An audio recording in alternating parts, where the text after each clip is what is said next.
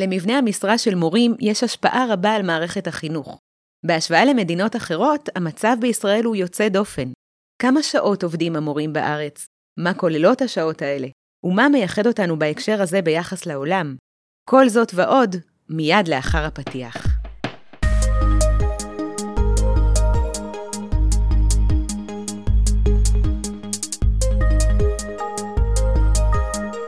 שלום וברוכים הבאים למחקר בשלוש קריאות, הפודקאסט של מרכז המחקר והמידע של הכנסת.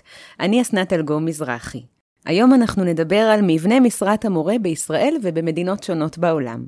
נמצאים איתי כאן היום שני חוקרים, דוקטור אלירן זרד ואתי וייסבליי ממרכז המחקר והמידע.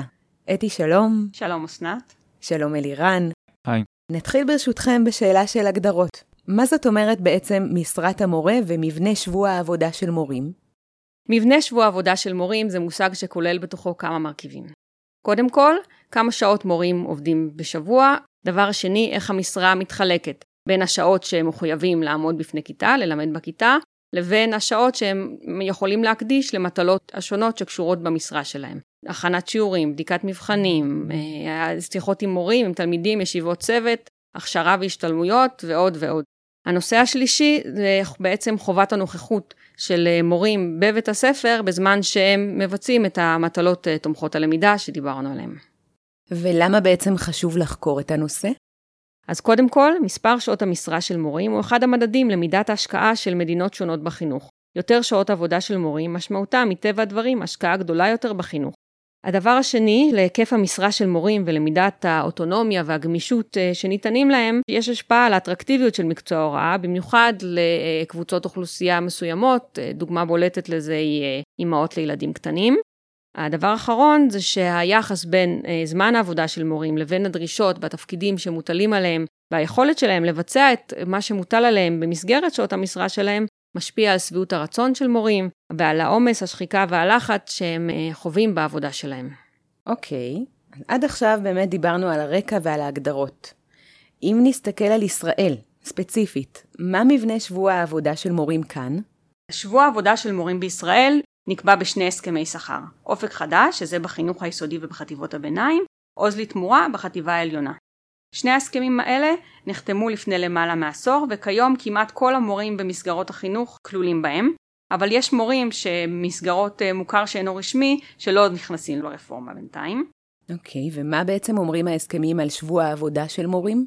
אז בשני ההסכמים מבחינים בין שעות הוראה פרונטליות, שבהם המורה מלמד מול כיתה או עובד אישית מול תלמידים או עם קבוצות קטנות, לבין שעות שמיועדות למטלות תומכות הוראה. אבל בכל אחד מהם יש תמהיל שונה של המרכיבים האלה. משרה מלאה של מורה בחינוך היסודי באופק חדש היא 36 שעות עבודה שבועיות, מתוכן 26 שעות הוראה פרונטליות, 5 שעות הוראה פרטנית ו-5 שעות שהייה, שבהם המורה צריך לבצע את כל המטלות תומכות ההוראה שלו. משרה מלאה של מורה בתיכון היא 40 שעות שבועיות, שבהם 24 שעות הוראה פרונטליות, 6 שעות פרטניות ו-10 שעות תומכות הוראה, שבעוז לתמורה אפילו פירטו והגדירו באופן מדויק כמה זמן אמור מורה להקדיש לכל אחת מהמטלות. חמש שעות להכנת חומרי הוראה, בדיקת עבודות ומבחנים, שתי שעות לישיבות צוות וכדומה. חשוב להבהיר שבשני ההסכמים מורים נדרשים להיות נוכחים בבית הספר בכל שעות העבודה שלהם ולבצע את כל העבודה שלהם במסגרת שעות העבודה שניתנו להם. זאת אומרת, יש לנו כאן התייחסות גם לשעות הכוללות בהסכם וגם לתמהיל של שעות העבודה בכל אחד מן ההסכמים. נכון, כל אחד מההסכמים מגדיר איך העבודה של המורה מתחלקת בין התפקידים השונים שלו, הוראה, מטלות תומכות למידה ודברים מהסוג הזה. והאם השעות המוגדרות בהסכמים משקפות את היקף העבודה האמיתי של המורים? אה, זו שאלה טובה, יש הרבה מאוד טענות שלא, אה, שמורים מקדישים שעות נוספות מרובות בכל שבוע לעבודה על חשבון זמנם הפרטי. אה, אנחנו מכירים סקרים שנערכו על ידי ארגונים מורים שונים שמצביעים על כך שרוב המורים עובדים מעל שלוש שעות בכל יום או שמונה עד עשר שעות בשבוע מעבר לשעות המשרה שלהם. אה, לעומת זאת יש סקר של ה-OECD, סקר טאליס שהוא מחקר בינלאומי שנערך בקרב מורים ונעסוק בו יותר בהרחבה בהמשך שמראה שמורים בישראל מדווחים על 32.8 שעות עבודה שבועיות שזה פחות ממה שנדרש מהם לפי ההסכמים אבל כאן יש לנו בעיה כי לא ברורה ההבחנה בין מורים במשרה חלקית ומלאה. ויש הסבר לפער הזה בשעות? מה שקורה בישראל זה שבעצם אין לנו מקור מידע רשמי ומחייב למידע בנושא שעות עבודה בפועל של מורים פשוט מפני שהנושא הזה לא נבדק באופן רשמי על ידי המדינה אף פעם. אם אנחנו לוקחים דוגמה של מדינה אחרת שמתמודדת עם בעיה קשה של עומס עבודה של מורים, שזאת אנגליה, אז שם בעצם יש סקר תקופתי של משרד החינוך בנושא עבודת המורים, שבו הם נשאלים באופן מאוד מפורש על עבודה מהבית בשעות הערב בסופי השבוע. בישראל זה אף פעם לא נעשה. וואו, מעניין. ואתם בעצם ערכתם גם השוואה בינלאומית, נכון? אז מה, מה קורה בתחום הזה במדינות אחרות בעולם? אנחנו באמת הלכנו לבדוק, אה, ומסתבר שארגון ה-OECD מפרסם נתונים בנוגע למדינות החברות בו. בנושא הזה בעצם שלושה סוגי נתונים. מפרסמים את שעות העבודה השנתיות אה, של מורים בכל אחד משלבי החינוך. ישנם שעות שמוגדרות כשעות נוכחות בבית הספר, אה, וגם מפרסמים את השעות שמוגדרות בכל מדינה כשעות הוראה. אז בעצם יכולתם ככה להשוות בדיוק איך כל מדינה מארגנת את אופן העבודה של המורה. אז זהו, אה, זה לא כל כך פשוט. צריך לדעת שתמיד בהשוואות הבינלאומיות האלה, לא מספיק להסתכל רק על הנתונים היבשים, רק על המספרים עצמם. אה, למשל, בנושא הזה, בכל מקום שעת לימוד אה, בכיתה היא באורך אחר. 45, 50, 55 דקות, בכל מדינה זה, זה משהו אחר. ולכן, הארגון בעצם עושה סטנדרטיזציה של השעות, מסנכרן את הנתונים, כך שהוא סופר שעות עגולות של 60 דקות. עכשיו, בנושא הזה ספציפית, יש הרבה שונות באופן שבו מדינות מגדירות עבודת מורים. לכן יש הרבה נתונים חסרים. אה, יש מדינות שפשוט לא מגדירות למשל את שעות העבודה, אלא רק את שעות ההוראה. יש כאלה שלא מגדירות שעות נוכחות, ומשאירות את זה לבית ספר או לרשות מקומית להחליט. אז נאלצנו להסתפק בהשוואה בין כמה מדינות, לא מעט, שלגביהם קיימים הנתונים, מתוך איזושהי הסתייגות מסוימת. אנחנו באמת מדברים על ההשוואה הזו שכן הצלחתם לערוך, איך באמת המדינות השונות מסדירות את שבוע העבודה של מורים? כמעט כל המדינות מסדירות באופן כלשהו את משרת המורה, כי כמובן שכמעט כל המדינות מממנות אה, את שעות העבודה של מורים, אה, אבל יש הבדלים גדולים מאוד ביניהם באופן ההסדרה. אם אנחנו לוקחים כמה דוגמאות, באירלנד ובפינלנד מוסדרות שעות ההוראה של מורים בלבד, אין הסדרה של השעות אה, תומכות הוראה, המשך שלהם ואיפה הם אמורים לבצע אותם, כך שכל מורה ביחד עם בית הספר מחליט על כך בהתאם לצורך. דוגמה אחרת זה הולנד ואלברטה, שבהם אה, יש הסדרה רק של שעות העבודה ושעות ההוראה של מורים, אבל נושא הנוכחות של מורים בבית הספר אינו נדון בכלל בהסכם הכללי, אה, יכול להיות מוסדר ברמה של בית הספר. בסך הכל, דוח של אה, נציבות האירופית שפורסם לאחרונה, נכתב שמבין מערכות החינוך באירופה, רק תשע מערכות חינוך מסדירות גם את שעות העבודה של מורים, גם את שעות ההוראה שלהם וגם את שעות הנוכחות בבית הספר. מדינות אחרות מסדירות שילוב כלשהו של אחד או שניים מתוך המרכיבים האלה. אוקיי, אז אחרי שאמרנו את זה, אני רוצה לשאול אתכם, מה אומרים הנתונים שכן מצאתם? ואיפה נמצאת ישראל מבחינת עבודת המורים ביחס לעולם? הדבר הראשון שקפץ לנו ובאמת היה די מפתיע, היה בנוגע לשעות העבודה השנתיות המוגדרות למשרת מורה. השעות שהוא חייב לעבוד על פי חוק בשנה. בישראל שעות העבודה למשרת מורה הן הכי נמוכות מבין 27 מדינות ה-OECD, שלגביהן נתון זה היה קיים. אנחנו הצגנו את הנתון בעיקר של מורה חטיבת הביניים, אבל זה נכון לכל שלבי הלימוד. בישראל, לפי נתוני ה-OECD, משרת מורה בחטיבת ביניים כוללת 1,177 שעות שנתיות, כשממוצע כלל המדינות הוא 1,563. רגע, ואני רוצה בהקשר הזה לראות שאני מבינה אותך נכון. הנתונים האלה הם בעצם אחרי תקנון של השעות שעורך ה-OECD כדי להשוות בוודאי, בין כן. מדינות. נכון. אוקיי, זה חשוב להדגיש. אבל אתה בעצם אומר שזה הנתון הרשמי, שזה מה שמוגדר בהסכמי העבודה, לא העבודה בפועל. עבודה מהבית, בשעות אחר הצהריים וכולי. אז זה נכון, אנחנו תכף ניגע בעניין של שעות הנוכחות בבית הספר.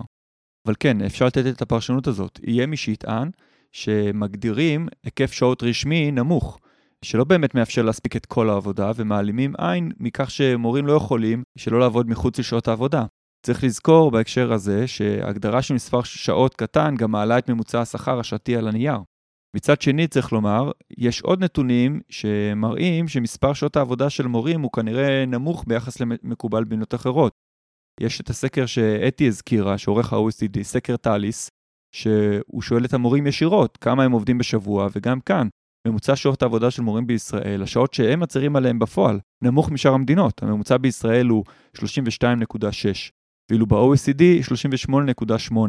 וגם כאן יש מקום להסתייגות ופרשנות, כי זה כולל גם מורים במשרה חלקית, שבישראל יש יחסית שיעור גבוה מהם.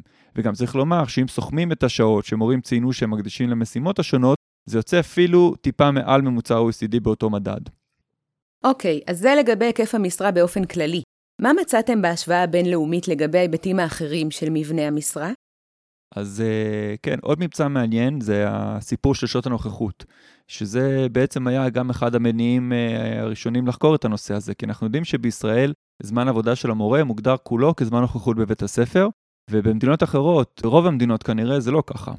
זה אומר שבישראל לא מוגדרות למורה שעות בבית. ביחס למה שדיברנו קודם, על מורים שטוענים שהם עושים הרבה עבודה אחר הצהריים, שיחות עם הצוות או עם ההורים, בדיקת עבודות, הכנת שיעורים, לאחר שעות בית הספר, אז זה באמת בא על חשבון שעות הפנאי שלהם, זה לא נכלל בשעות הרשמיות של המשרה שעליהן דיברנו קודם. זה חשוב להדגיש את זה. יש עוד מדינות שדומות לנו בעניין הזה? על פי נתונים שמצאנו ב-OECD, אה, יש רק עוד שתי מדינות מלבד ישראל שבהן שעות המשרה השנתיות חופפות לגמרי את שעות הנוכחות בבית הספר, דנמרק וליטא. אה, מדינה נוספת שמצאנו היא אסטוניה. אבל צריך לציין שלפחות באחת מהמדינות שבדקנו לעומק, דנמרק, מנהלי בית הספר יכולים לאפשר עבודה בחלק מהשעות מחוץ לבית הספר. כלומר, יש גמישות כלשהי. אנחנו עושים גם בדיקה לגבי המדינות שיש את הנתונים שלהם של שיעור זמן הנוכחות בבית הספר מתוך כלל המשרה. אז בישראל, דנמרק, ליטא, אסטוניה, מדובר על 100%. הממוצע ב-OECD עומד על 76%.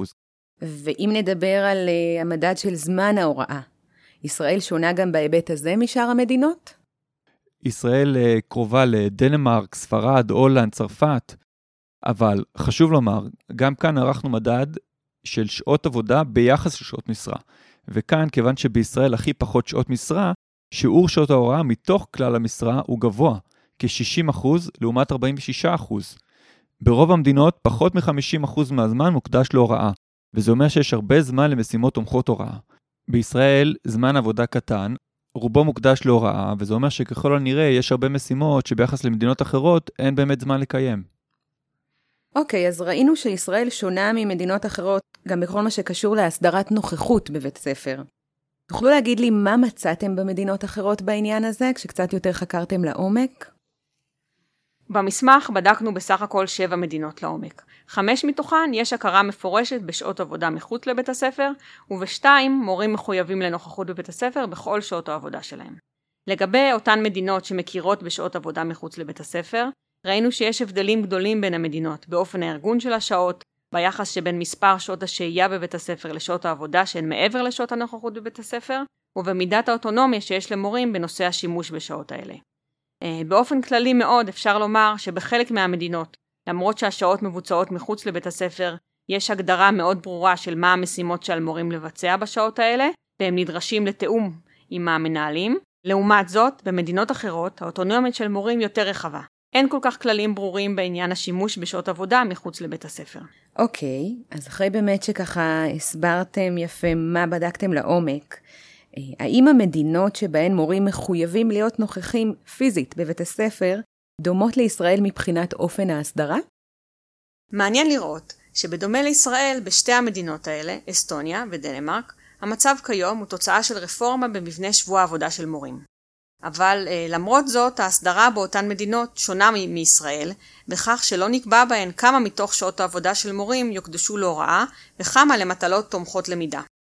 אה, בדנמרק למשל, למנהלי בית הספר יש סמכות מלאה בעניין זה.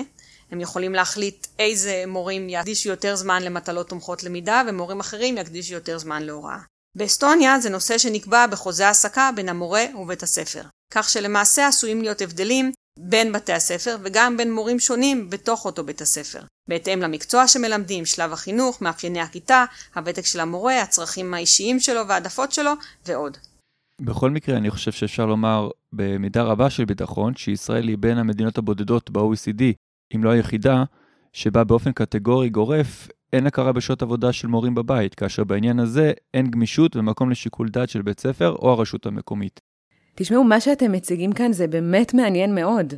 איזה עוד פרטים מעניינים עלו בסקירה?